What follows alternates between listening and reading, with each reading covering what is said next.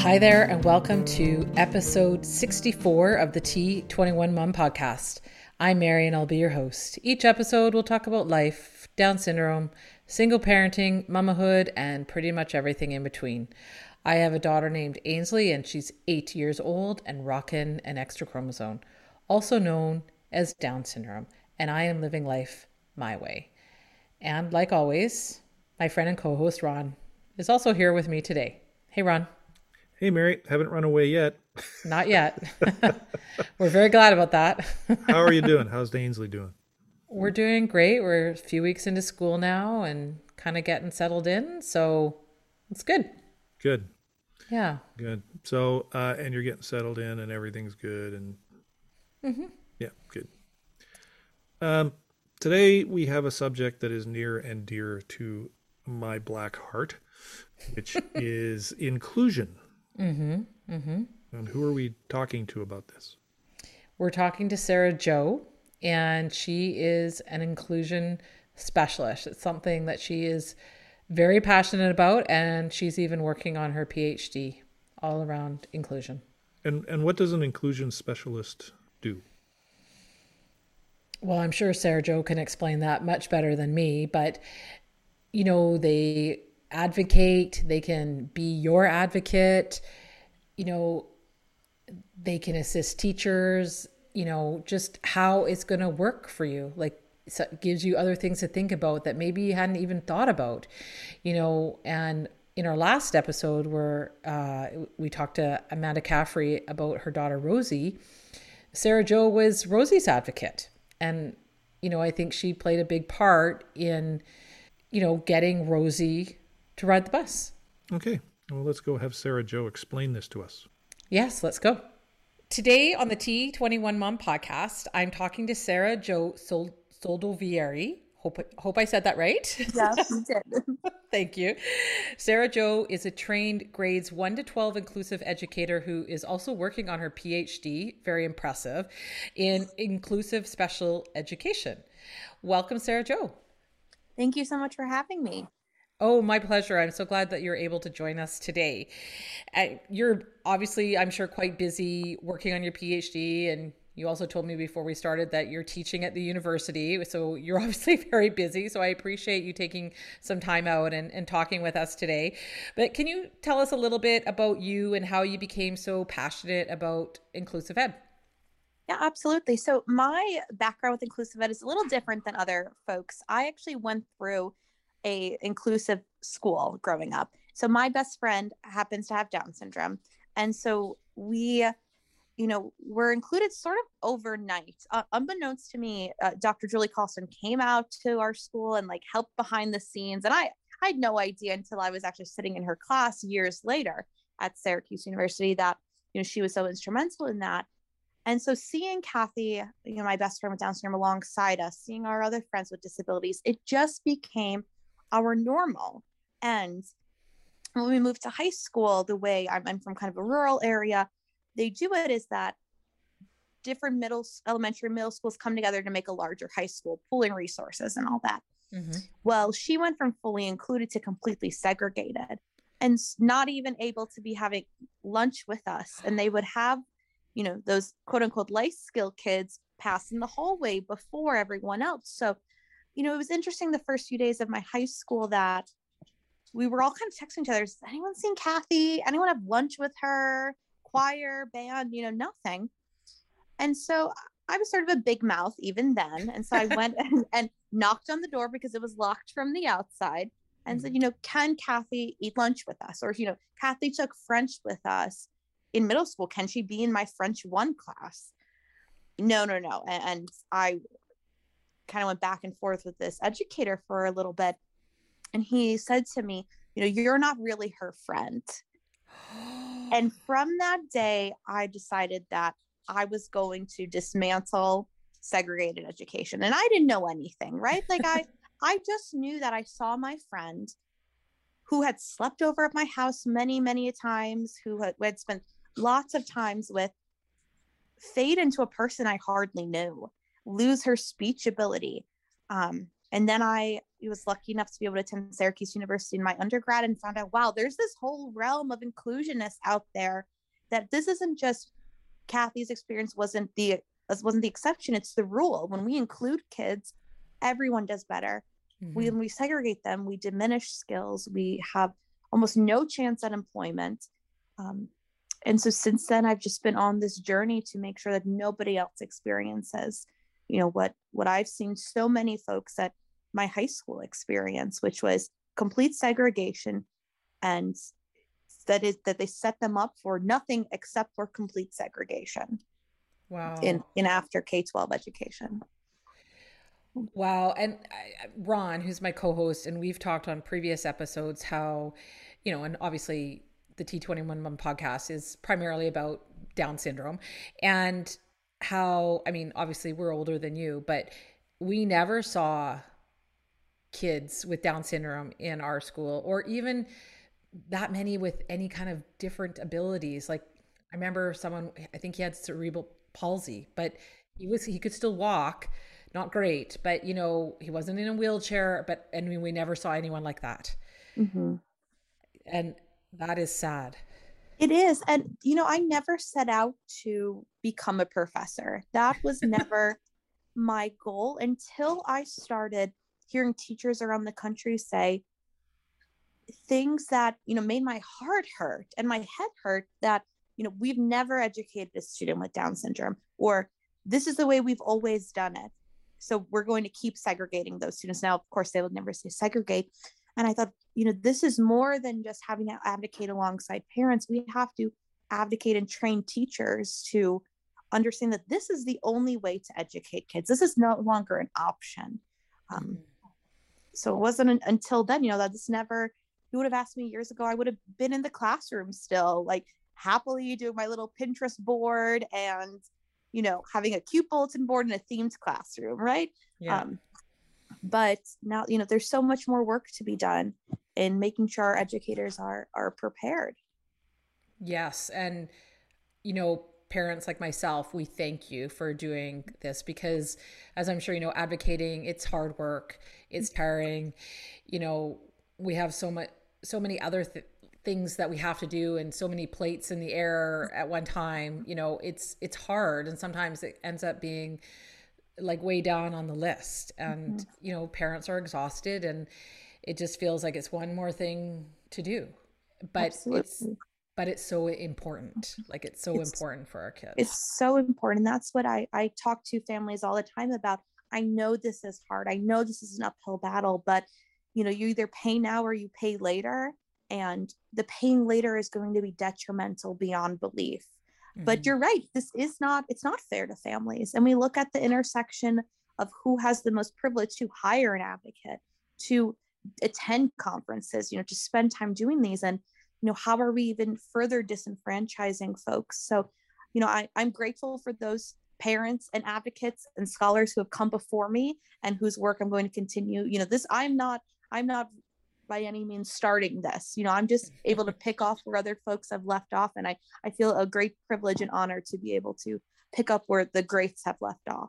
Oh, that's amazing. Well, like I said, we appreciate it very much. So back in the summer, you held a Zoom meeting that a couple other T21 moms invited me to. And, it was very obvious about your passion about inclusive education. I thought, we've already been discussing it. It would be great to have you on, as it's the start of school. IEPs will be coming up in short order. Most of us really dread that. It's a challenging time, especially coming off of COVID. It turns out that Ainsley has the same teacher, which isn't a bad thing. So, and I'm excited to see how this year is going to pan out. Like, last year was challenging, obviously. But, first I want to ask you, like, what exactly is inclusive education? I'm sure that's kind of a loaded question, but I'm sure for lots of people, it probably means different things. Absolutely. And thank you for this question, because I always forget people aren't in my head and can't operationalize the things the way I do, or, and there's a lot of different definitions of inclusive education. And for me, it's every child is educated in their age appropriate classroom with the supports and services they need to be successful.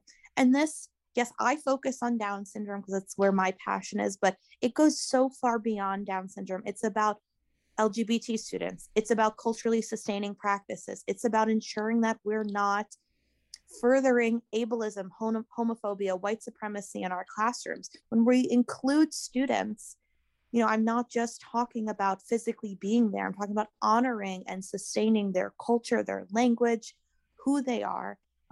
And even looking at things like for quote unquote behavior services, we're not looking for compliance, right? We're looking for to give students the tangible skills to be successful. So it's taking a disability-led perspective. It's taking, you know, it's centering the voices of those who were most affecting. And that's who we teach to, all in the same place, regardless of their skill level. And we give them the supports that they need. So that is my long, very long-winded definition of inclusive education. But I had to put it on a post-it note. It's everybody is included in general education, regardless of anything. I love it. No, that's, yeah, no, I mean, in a nutshell, exactly. And, you know, I just see so many challenges out there, and even what I've had to deal with at Ainsley School, which we'll talk about a little bit later, you know, because when Ainsley first entered into kindergarten, and Ainsley is my only child, so I've never had experience with other children. Yes, I have nieces and nephews, but I'm not the one taking them to school. You know, I met with her teacher, who was lovely, and she told me she had never taught a child with Down syndrome before. And I said, well, you know, I never had a child with Down syndrome before. And, you know, because like you just, sometimes you just learn as you go, but it's all new to us.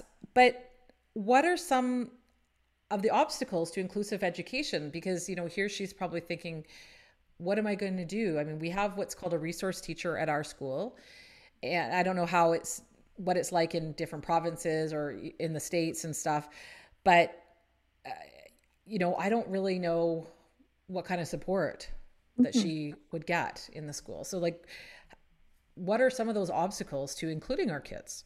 I mean, I believe that the biggest obstacles is twofold. One, it's our mindset.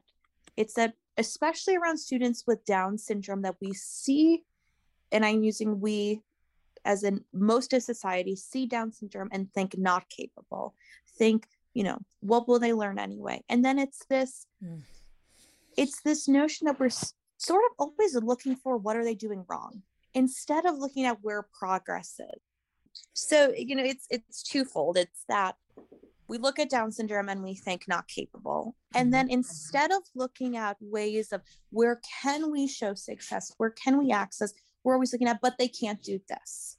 So I have this conversation a lot with teachers on, I hear them say, well, their reading is much higher than their comprehension level. And I like to say, let's take a step back.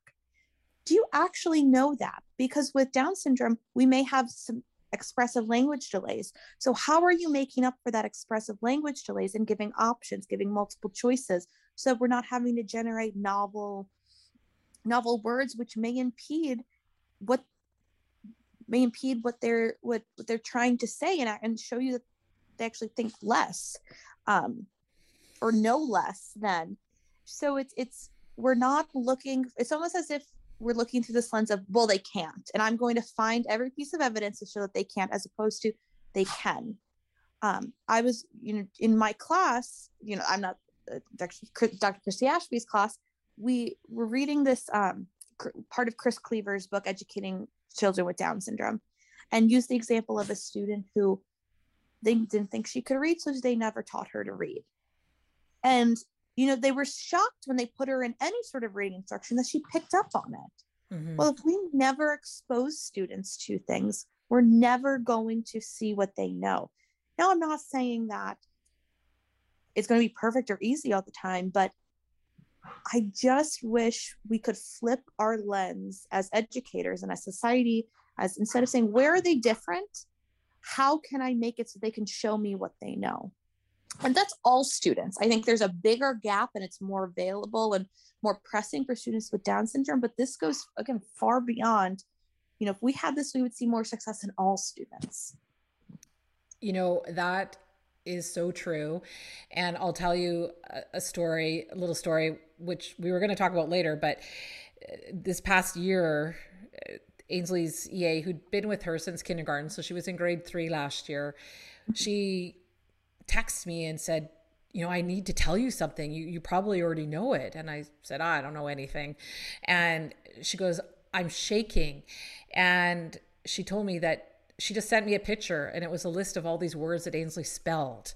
And no, but I didn't know that she could spell. We'd been working on reading flashcards, and we take reading at our, the DSRF, the Down Syndrome Resource Foundation.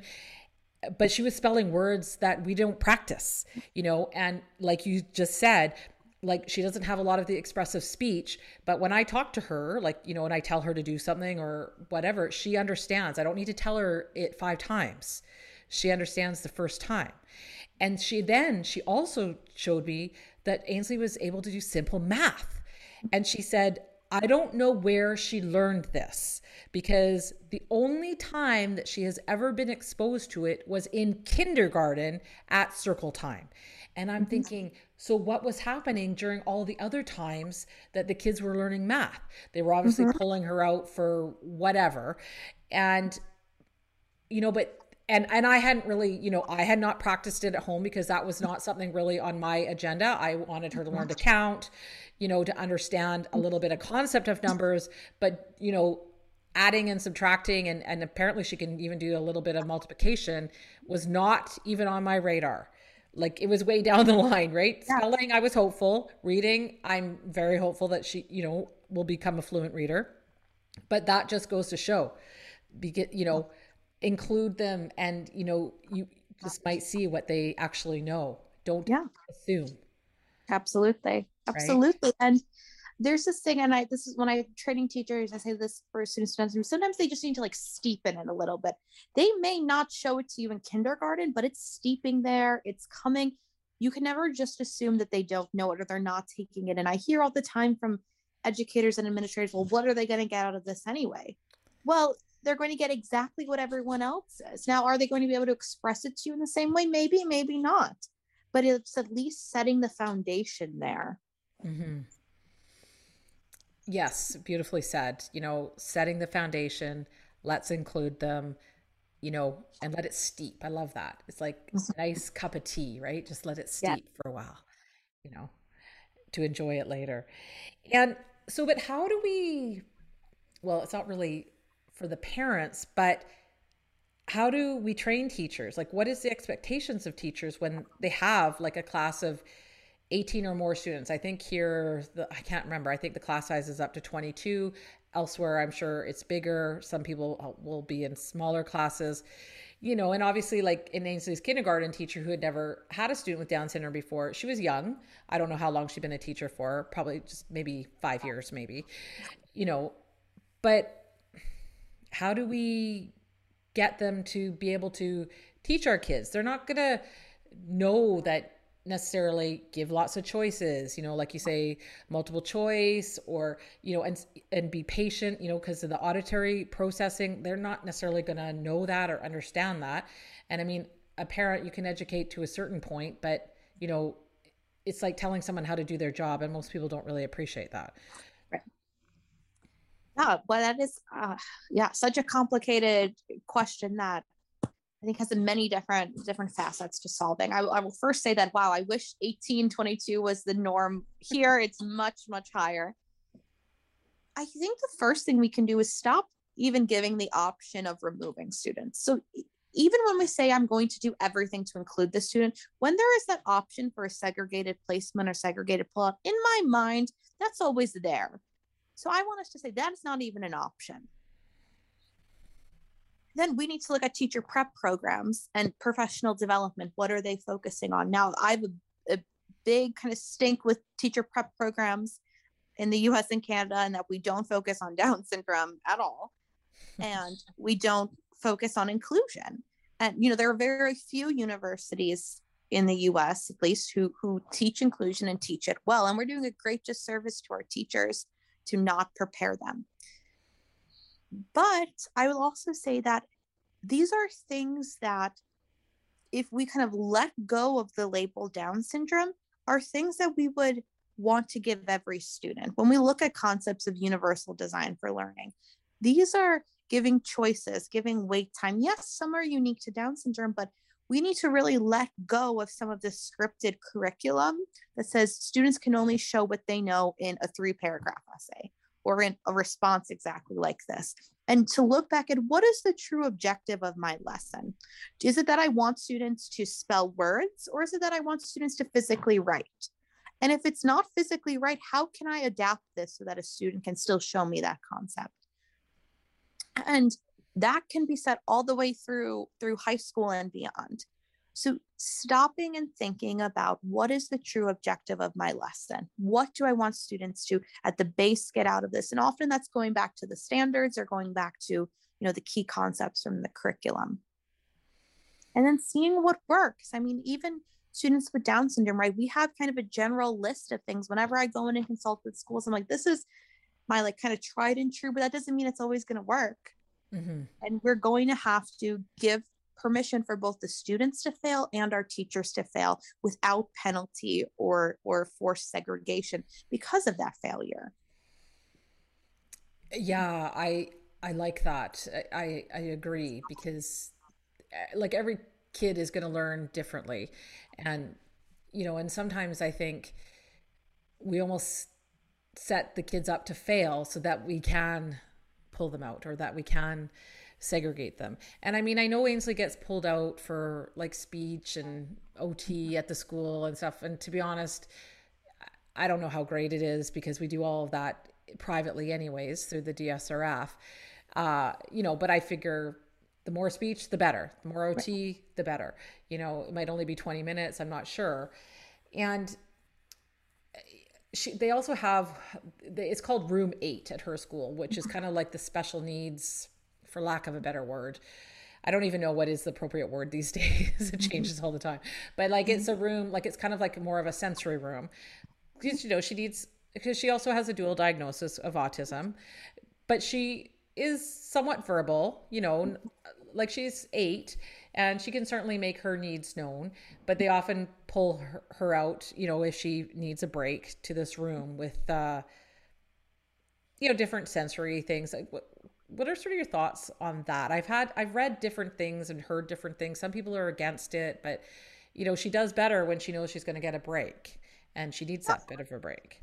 I think, you know, we have to be, you know, I will first take a step back and say, you know, I look to the autistic community to take the lead and say, like, what are, you know, autistic adults and kids to say, what are our needs? And overwhelmingly what I've heard is that this helps us, that this so helps having a sensory, getting that input if needed, or, you know, having a place to decompress is helpful. So I think that's okay, right? Where I think we do a disservice to kids is trying to fade any of those supports out, trying to say like, this year we're going to try for, you know, 35 minutes instead of 30 before a break. Whereas this is a natural part of human existence. Now, we wouldn't question having ramps for people with wheelchairs in all the places, if that's what was needed, or a lift. So something like sensory should be seen as no different than a wheelchair ramp or a student with diabetes who needs to go give insulin. So these are just things that are going to help us be better students. But I'm also not a believer in things like whole body listening, for instance. I think we should look at, you know, what are student-centered approaches that are not going to force compliance or force a way of being that is may inherently be unnatural to some students, particularly autistic students and our students who have dual diagnoses of Down syndrome and autism. Mm-hmm, mm-hmm.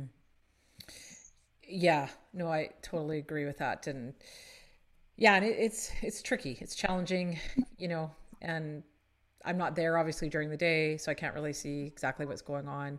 I'm hoping maybe this year that we might be allowed into the school, because I'd like to sort of just kind of get a sense of what's kind of going on in her day. And also because she's got a new EA that I don't really, like, I don't know her at all. So yeah, so I just kind of want to see how things are going. Absolutely. And it is a balancing act of you know, especially our kids with Down syndrome are going to know how to play the game and are going to say like, oh, can I get out of things? And so it is a balance of that. You know, I'm not saying let kids go to the sensory room all day. Mm-hmm. But I am saying, let's teach kids how to say, you know, I need a break, or press, I need a break on my communication device, or, you know, what have you. And then we work on it. Do we really need a break? You know, but I think that is fewer and far in between. I would rather go to that extreme than have a kid not have access to their sensory needs. Right. And yes, and Ainsley, it's so funny that you say that, because she is a total player, and she plays people that are new and totally takes advantage of that. Every time we have like a new therapist, I always warn them, she will play you. And, you know, I remember one time we were at swim physio, and she had a new therapist in the water with her that time. And it sometimes was 1-on-1 or sometimes 2-on-1. There ended up being 5 people in the pool with her, and even the lead physio, Brenda, who never goes in because she knows how to play people. And that's so funny that you said that. I always say it should be added to, you know, the diagnostic criteria for kids with Down syndrome, because it is such a pervasive thing. I can't tell you how many teachers call me for advice, and I'm like, it's like they're playing you. They are just, you know, you don't think this kid is smart. Well, guess what? They outsmarted you. And it's making sure if you have a student with Down syndrome in your class, in your program, that, you know, short, it's not an option. You know, we are going to pack up now, not do you want to pack up right now, because do you want to implies that it's a question. Mm-hmm. And that means that there is an option when there is no option. But it's hard because we as a society infantilize our students, right? And they're so cute, and they are. Don't get me wrong. They are the cutest. But we also can't let them get away with everything. Yes, I know. And that's what I always tell them. You know, just because she has Down syndrome, it's not a pass. You know, she doesn't get a pass. On our last episode, we talked with Amanda Caffrey about Rosie's right to ride the bus, and you're actually Rose's advocate, right? I am, yes. And in Rosie's case, like as we talked about, the school wanted to segregate her by putting her on a separate bus from her brother and her other neighborhood peers. I mean, she isn't even in the school yet, and Amanda's having to already go and fight. What are some other types of segregation that we might find with our kids, like where there's not inclusion? Well, oh gosh, all over, whether it's even kids who are included in their gen ed class having to enter through a different door, having to sit at a particular lunch table, having a different recess. I mean, segregation is the default in the US and Canada for kids with Down syndrome and other quote unquote significant disabilities, like those who intellectual disabilities. It's the default. It's what folks go to. You know, the bus is one example. The playground is another, sports team are another, after school clubs. Mm-hmm. I mean, we really have to fight in so many places for any basic interaction with non-disabled peers. Yeah. And, you know, I mean, our life is pretty busy, but, you know, I would love for Ainsley to join Brownies or Sparks. Like, I don't know what she would really get out of it, but I did that as a child, and I think it would be good for her. But at the same time, I'm going, well, you know, now I gotta, like, how is that going to work? I have to go and be the support person. Like, it's exhausting. Like, I'd have to be her support for that. And, you know, and again, how are kids going to treat her? Like, for the most part, from what I can gather and from what I'm told, the kids are quite lovely at her school, which I really love to hear, you know, but it's still hard. I see kids stare, you know, or even adults, I see, you know, they stare when we're out and about, and it's hard. And, you know, on a previous episode we did, I had a young woman on named Riley Kate, and it's called the Trium Tribe. And she's all of 16 years old. And she started a nonprofit that sends out welcome gifts to children with Down syndrome who've been adopted. So it doesn't have to be a new baby. It could be whatever age. And it's so lovely.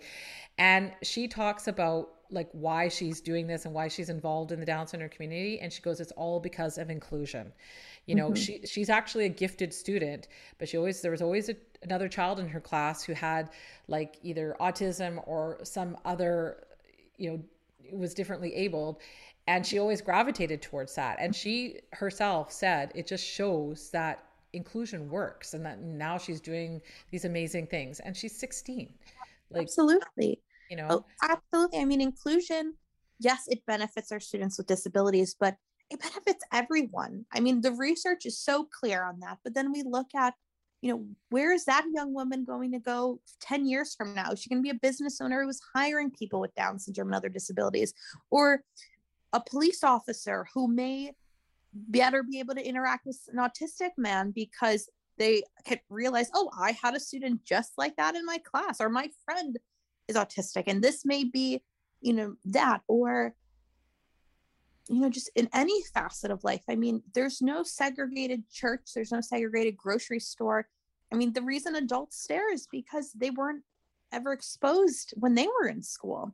Mm-hmm. And I would push back on the, you know, this is where I'm going to push back on mom here, is that what would she get out of it? Well, do we ask that about other students? No, like my mom put me in brownies. Did I get a lot out of the rope tying and fire starting and that sort of thing? No, you know, no, put me out in the wild by myself, I'm dead. But, you know, if it's available and, you know, a logistical issue is different, but, you know, she's going to get out of it what every other kid does: community, a sense of belonging, fun. And maybe she won't like it. You know, I happened to be in Girl Scouts till I graduated high school. That certainly is not everyone. You know, so I think we add this extra lens when we look at our students with disabilities that doesn't need to be there. Mm-hmm. And I think, you know, if we have a world that's fully inclusive, starting with our schools, we won't see stares from adults. You know, we'll just keep pushing on, you know, to each level. Now we're having universities that are fully inclusive. I mean, Syracuse, I may be biased, but it has the best inclusive higher ed program. I mean, I walk around campus and it almost puts me in tears seeing kids, undergrads with Down syndrome and autism and other intellectual disabilities who are just in with everyone else. You would, you know, maybe they have a support person with them, maybe they have a mentor, maybe not. I ran into a student of mine. I taught a seminar for Inclusive U last year on policy and advocacy. I saw Jacob, and he, you know, was walking around like, "Hey, Jacob, where are you going?" "Oh, I'm going to join Otto's Army, and then the yearbook, and then I have this club." And I'm like, "Oh my gosh, you are busy," and are just so integral to life. And it's not something that people stare at because it's just what it is accepted. And in our little chasm of university, think about if we can do it here, we can do it anywhere. Mm-hmm. I know I always love seeing, like, you know, because I'm on so many different Facebook forums, mm-hmm. like I love seeing all the kids with Down syndrome who are going to college or university, and I think that's awesome. And I love seeing that, and that they obviously, you know, that their parents support that, and obviously the school that they're going to supports that. I think it's amazing. You know, I'm hopeful that there'll be those opportunities for Ainsley as well when she's older, you know, if that's what she chooses. You know, I want her to have all the choices that she can have in her life. You know, just because she has a dual diagnosis, it doesn't, you know, yes, there are some challenges obviously, but you know, I want her to live her best life, however that may look. Absolutely. You know? And you've put a little fire under my butt to get her signed up for brownies. So I'm gonna definitely look into that. So, yeah, I know you're right. Like, and when you were saying you would die out in the forest, yeah, I probably would too. You know, but I enjoyed it and I had those memories, and mm-hmm. you know, and I think Ainsley could, yes, I think she could get that out of that and have fun as well. So Ainsley is now, she's in grade 4, and, you know, quite frankly, I'm pretty terrified as the gap is just getting wider and wider between her and her peers. So like, how can she still be included when with her peers when they are just so much farther ahead of her? Because I'm sure that's a lot what a lot of parents think about, and probably what the schools think about too, is how are we going to do it? Why do we do it?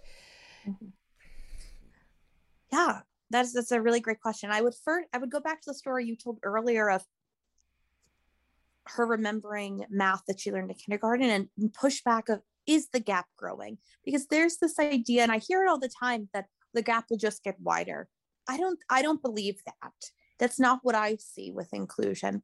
When we're able to really look at what is the true purpose of this lesson, and we remove the extra barriers. So for instance, if reading is the barrier, we listen to it, we're still able to access that curriculum. You know, it's sitting down and looking at, where are my access points for this curriculum? It may not be everything, but there is something that every student can get out of every single lesson. And I really would encourage everyone to question that notion of a gap. I'm a believer that we build that gap. There's this old school way of thinking about education that you have to learn this and then this and then this, and it builds on each other. Mm-hmm. And in reality, there are very few skills that are quote unquote foundational for our children with Down syndrome that are going to prevent them from learning the next concept. So the two things I ask educators and parents to think about when we're thinking about content is this skill built upon? Is it truly built upon incoming content? I use the example of poems, for instance. How is that built upon? If you're going to become, a great, critic of literature, yes, maybe that is going to be built upon, but you can get that in higher ed and later. And then, is it used in real life is the second question. Because the most ironic thing to me about life skill programs is that they don't actually teach real life skills in the 21st century. So if the content does not answer yes to those two questions, then we introduce it. But just like every other student, we give ourselves permission to say, they may not get it. Not every student gets everything 100% of the time. So it's not that it's a checklist we need to go through and say, we have to get this skill, this skill, this skill. And then the checklist keeps adding and adding and adding. Year to year, that is going to be much more similar to their typically developing peers than not. Does that make sense? I know it's kind of a very different way of thinking about education. Yes, I understand what you're saying. And it definitely gives me a lot to ponder and to think about, because Ainsley's fine motor skills are poor. We're still working on like being able to write, but she knows how to manage her iPad like nobody's business. I didn't know you could stream from the iPad, but she certainly figured out how to turn on the TV from the iPad. Like my boyfriend, Dennis, and I are both going, how did she do that? And, I don't know, but she figured it out. And she always can figure out where to find all her stuff on YouTube that she likes to watch. And I go, I can never find it, but she always seems to be able to figure it out. So yes, I think, you've given me a lot to think about, like just to think at it like differently and how we can work with the skills that Ainsley has, like, and all our listeners can think about that, is like, focus on the skills that your child has. Don't think that they're deficient. I don't want to say that, really, I don't mean it like that, but like don't think of the skills that they don't have, but think of what they do have and work with that. And work from there. Absolutely. Yeah. Okay. Absolutely. Because when we think about two real life skills, in the real world, how many people sit down and write things by hand? Not many. Mm-hmm. So is it that, we've taught it with fidelity. We've tried everything. Yes, we are still going to work on it in the background and in private OT. But as it comes to academics, I'm going to completely remove that barrier of writing. And I'm going to say, assistive technology is fine and okay.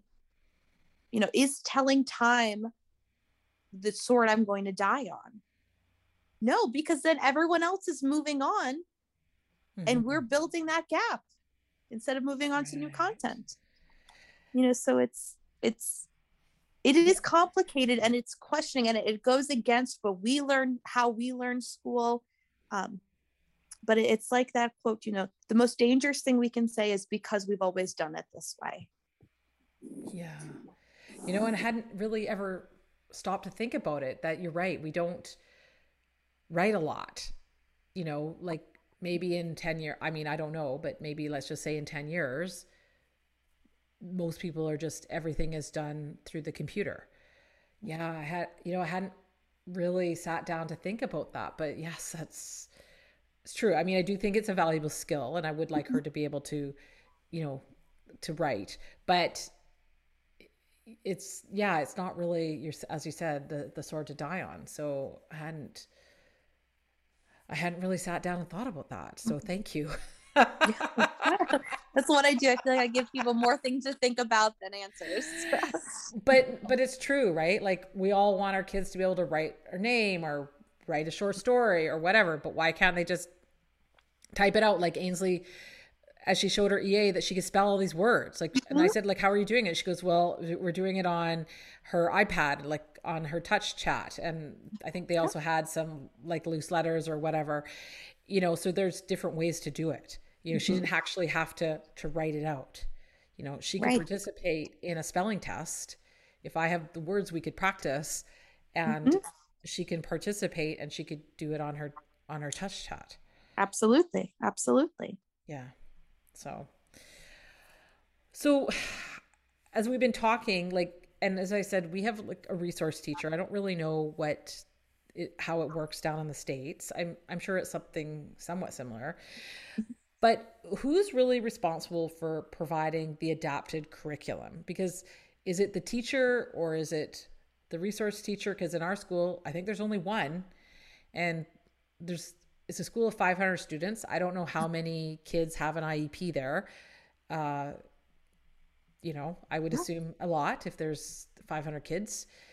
So who ultimately should be providing that adapted curriculum? Because, you know, I have not once ever had anything come home that was modified for Ainsley to work on. You know, would I get like the sheet that, you know, she's got to do whatever it is, the story next week.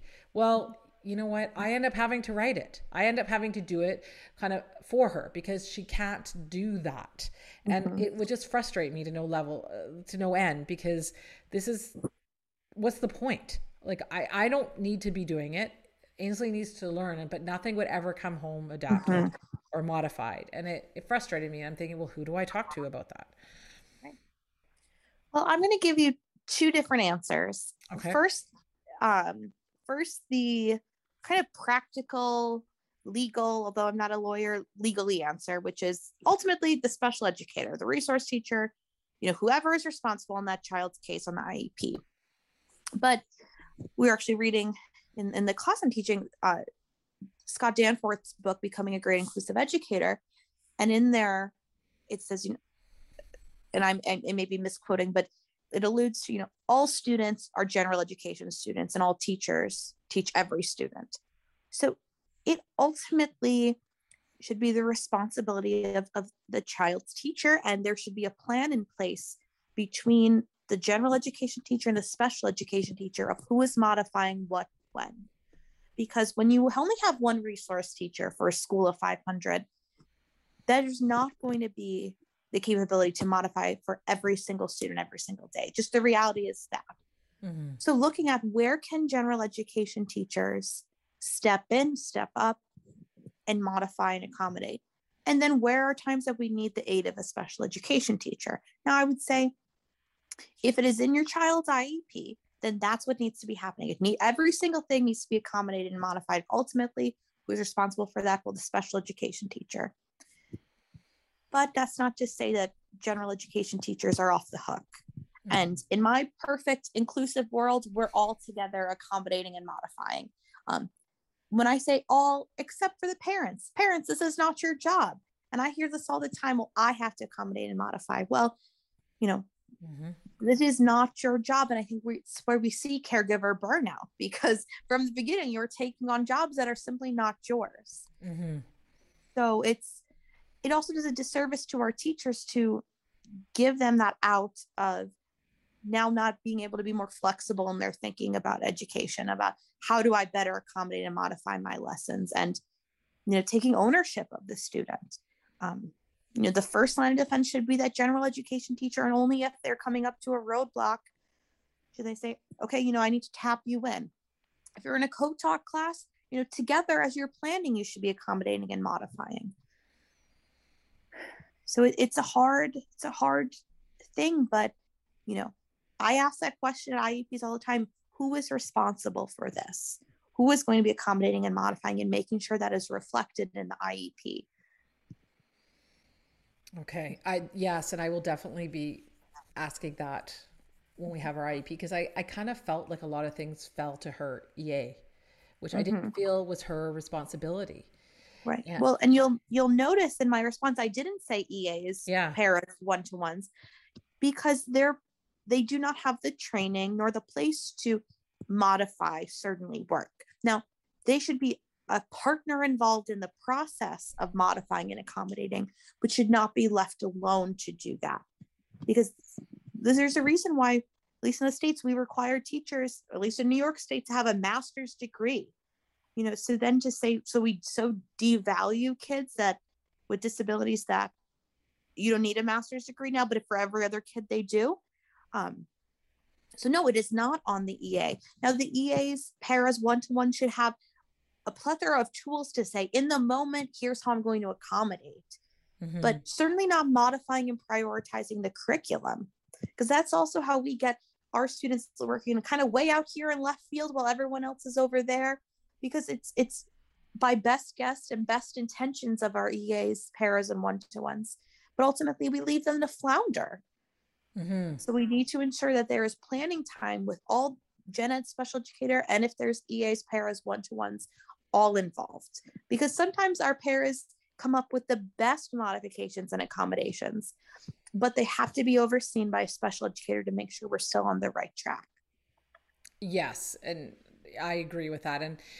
And Ronnie, who was Ainsley's EA up until this year, you know, I think she had lots of great ideas, and, you know, and sometimes I think, you know, cause she's been at this for a while, and, you know, and I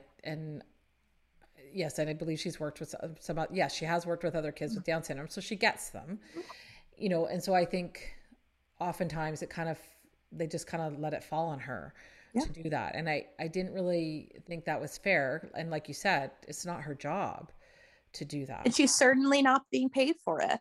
Yeah.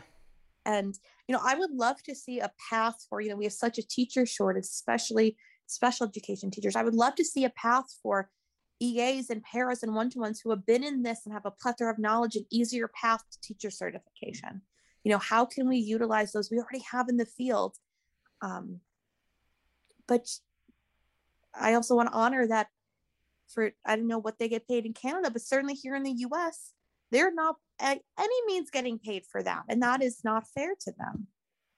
Well, I'm pretty sure it's the same here as well. Yeah. So, yeah. Oh gosh. It's hard.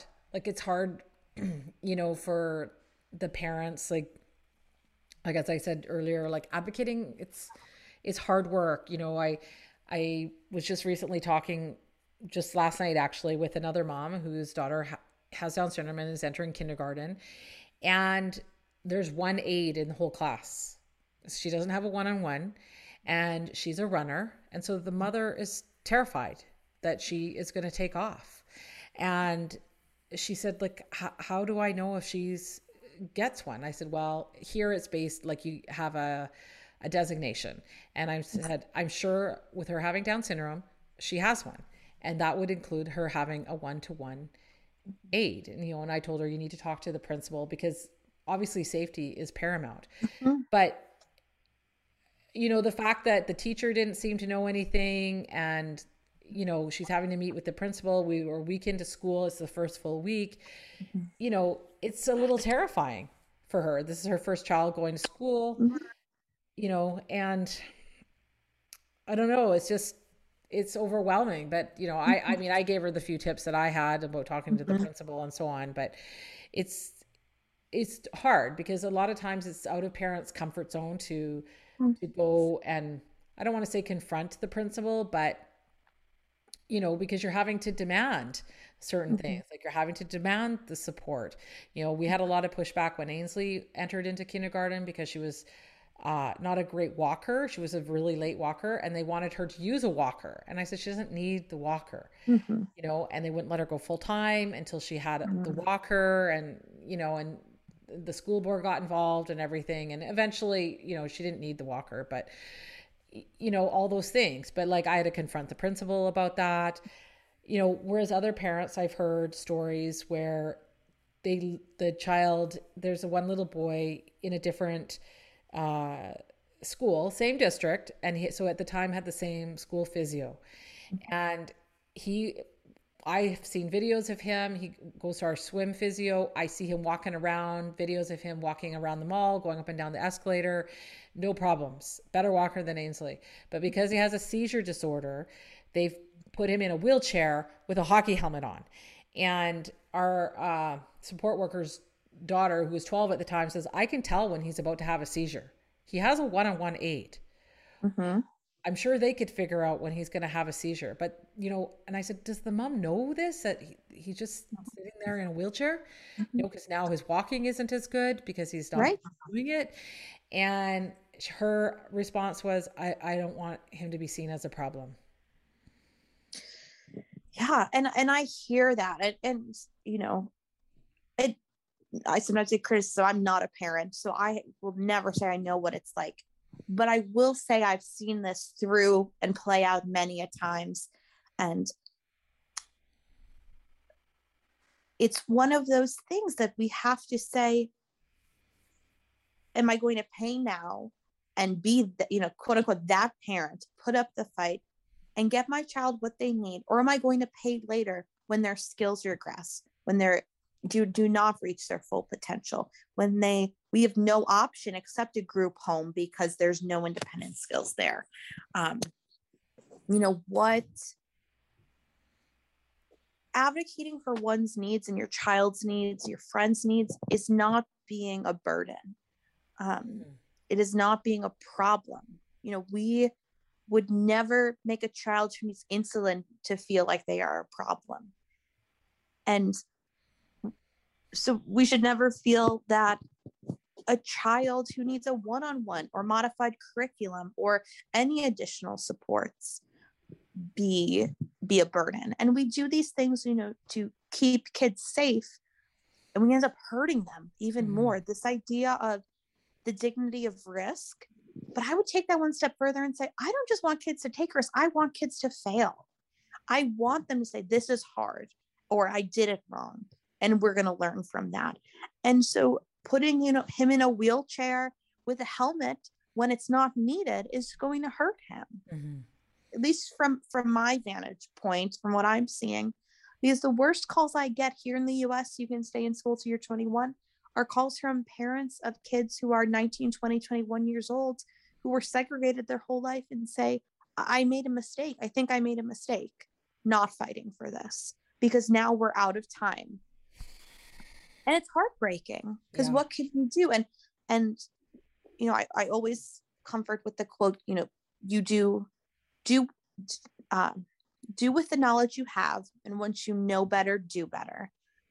Well, now we know better as parents, as educators, as school administrators. The idea that we have a one size fits all support for kids with seizure disorders is ridiculous, when we have an entire spectrum of seizure disorders that is, many of which would not need a wheelchair nor a helmet, some of which do, and that's okay. But to just apply that to everyone is unacceptable. Yeah, I totally agree. When you know better, you do better. And like you said, like, yeah, that just breaks my heart hearing, you know, when these kids are at the end of their school life and parents are going, what do I do now? Because like you said, it's kind of too late. And yeah, which is scary. That's really scary. And, you know, and that's why we have to really advocate for our kids. And, oh gosh, you know, I know we could just talk forever about this. It's a really hard topic, but it's such an important topic. You know, like how I'm in Canada and, you know, a lot of our listeners are in the States, but how can people pretty much anywhere, like how can they find like an advocate like you? Like how, like Amanda found you and you kind of went to bat with her for the whole bus situation. And yeah, like what do parents do? Well, I would say my first thing is always bring an advocate, whether that is your neighbor next door who knows nothing about special education or Down syndrome to a highly trained, highly skilled advocate. Like hopefully myself, I could say that about hopefully. I think so. And because you want to set the precedent that this bringing an advocate is not adversarial. It is not, you know, contentious. It is just the norm to be expected because these IEP meetings are intense things. They're often long. They're emotional. They are things that having an extra set of ears could never hurt. Mm-hmm. So I will always sit back and say, bring someone. I don't care who it is. Bring someone else who's not a parent or the guardian. Your local Down syndrome group. So I'll say in Canada, your local Down syndrome groups hopefully can point you. I know a few folks in Canada that I can refer to. I sort of, now that I'm doing, you know, my PhD, I do have an LLC called Team Inclusion where we do consult. I have a team of folks who work with me all on low incidence disabilities who, you know, advocate across the country. Now we're only a team of 4, so we can only do so much. So we say, you know, contact, if you're in the States, contact us. If we have capacity to help, we will help. If not, we will. I have local advocates around the country that I work with and that I trust to help. And that's Team Inclusion? Is that what? Team Inclusion, yes. Okay. So do you have a website or? You know, we don't yet. We're all getting PhDs, so we're a little busy. Yeah. But you can find me on Facebook, just Sarah Jo. Yeah. And we will link you to our team. Okay, that's fantastic, and we'll put the links in our show notes and all that, so that you know if people, you know, because like I said, it's that time of year where we're going into IEPs and the start of school, and just like Amanda needed someone to go to bat with her, so which is so fantastic. I was so angry when she first, you know, posted about what was going on, but I was really happy to see how things turned out. So, yeah. You know, you gotta just fight that fight. So that's wonderful. And I will say in terms of equity, because that's such a central part of I think it's so important, you know, Team Inclusion never turns away folks for inability to pay. So whether that's, we need to work pro bono or we need to find someone to work pro bono, you know, most of the folks who use advocates are white, middle, upper class. So how do we ensure that everybody is getting the same support? Mm-hmm. So I just want to put in that plug as well. That's so wonderful to hear. Like that's, cause I'm sure a lot of people think, well, you know, there's no way I can afford one, but, and like the mom that I was telling you about the daughter in kindergarten, I said, and don't go to the IEP alone. She goes, what do you mean? I said, take somebody with you, because often they try to, I want to say steamroll. Like, I don't know. I don't think it's necessarily intentional, but you know, they always think they know what's right, but you're the one who knows your child best and you think, and you know what's best for your child. So, you know, but if you have someone else there who can kind of just have your back, it certainly helps. And I've done that too, because they are very stressful at times and they can be challenging and, you know, and you want to have people who are on your side, on your team, who are going to go to bat for your child. So, right. You know, I really appreciate your time, Sarah Jo. I know you're so busy, like you said, working on your PhD. And oh yeah, one other question I had: do you still keep in touch with your friend with Down syndrome? I do, yes. And how's she doing? You know, she is doing okay. I think COVID's been hard. I think for a lot of folks, and admittedly, she kind of fell off that cliff we see, you know, post K-12. But she's, you know, doing okay. Oh, I'm glad to hear that. That's awesome. And she's got a good person in her corner in you. So that's wonderful. So oh, thank you. So like you said, we could find you on Facebook. And so if people have any kind of questions, you're open to people contacting you. Yep. Okay. Well, absolutely. Oh, that's so wonderful. And you know, it's so nice to know that we, you know, because sometimes you don't know where to turn. You don't know where to find people like yourself. You know, I before Amanda, I wouldn't have known either. Like, I don't know, right? You know, you just start talking to people, and sometimes somebody knows somebody who knows somebody. So that's really fantastic. So I just really want to thank you for sharing your wealth of knowledge and information and your passion about inclusion and, of course, Down syndrome. You know, and you're very welcome. I feel like we're just sort of at the tip of the iceberg. Like, there's just so much more to talk about, and, you know, perhaps we can have you on again later to maybe talk about IEPs or more about it.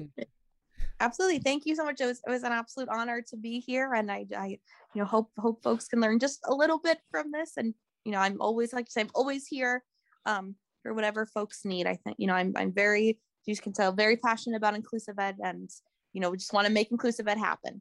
That's wonderful. I love it. And thank you so much. I appreciate it.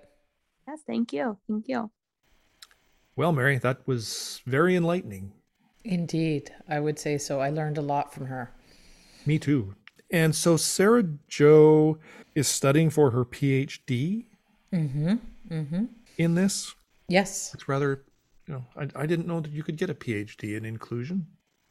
Well, I'm sure it's, you know, a little bit more involved, you know, but that's her passion. And so now she's pursuing higher education, and, you know, she's, I think, a really sought after advocate, and, you know, and an inclusion advocate. And, you know, she's obviously a great speaker. So she's, and like she said, they won't turn anybody away. So if you're having issues, like, go to her. See what she can do for you. Well, I like that her approach is more educational than an iron fist. You know? Rather than demanding inclusion, she's reaching out and asking people about what they know about inclusion and educating people about inclusion and the various forms of inclusion. Yeah, and she's obviously very knowledgeable about it, you know. And like I said, sometimes there's things you hadn't thought about. And oh yeah, I spent a few minutes after when I was listening to the interview, I was going, hadn't thought of that one.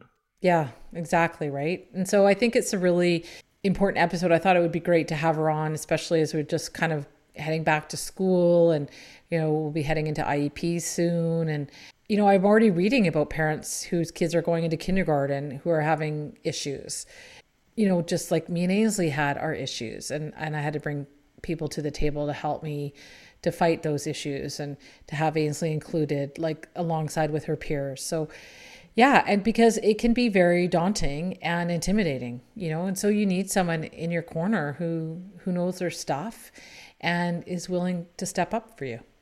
Well, I vote for Sarah Jo to come back at some point and have another conversation about this. Oh, I'm sure she would love to. So I'm sure that would be awesome. Okay, so that's it for episode 64. Can you believe it? Yeah, I know. Pretty exciting. So why don't you walk us out of this one? Alrighty.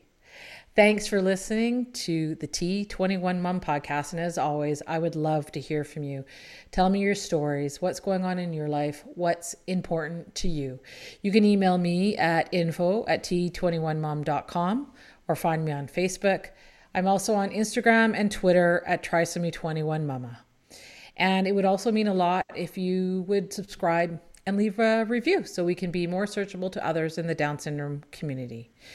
Keep on loving on your rockin' kiddos, and we will see you next time. See you, Mary. Bye, Ron.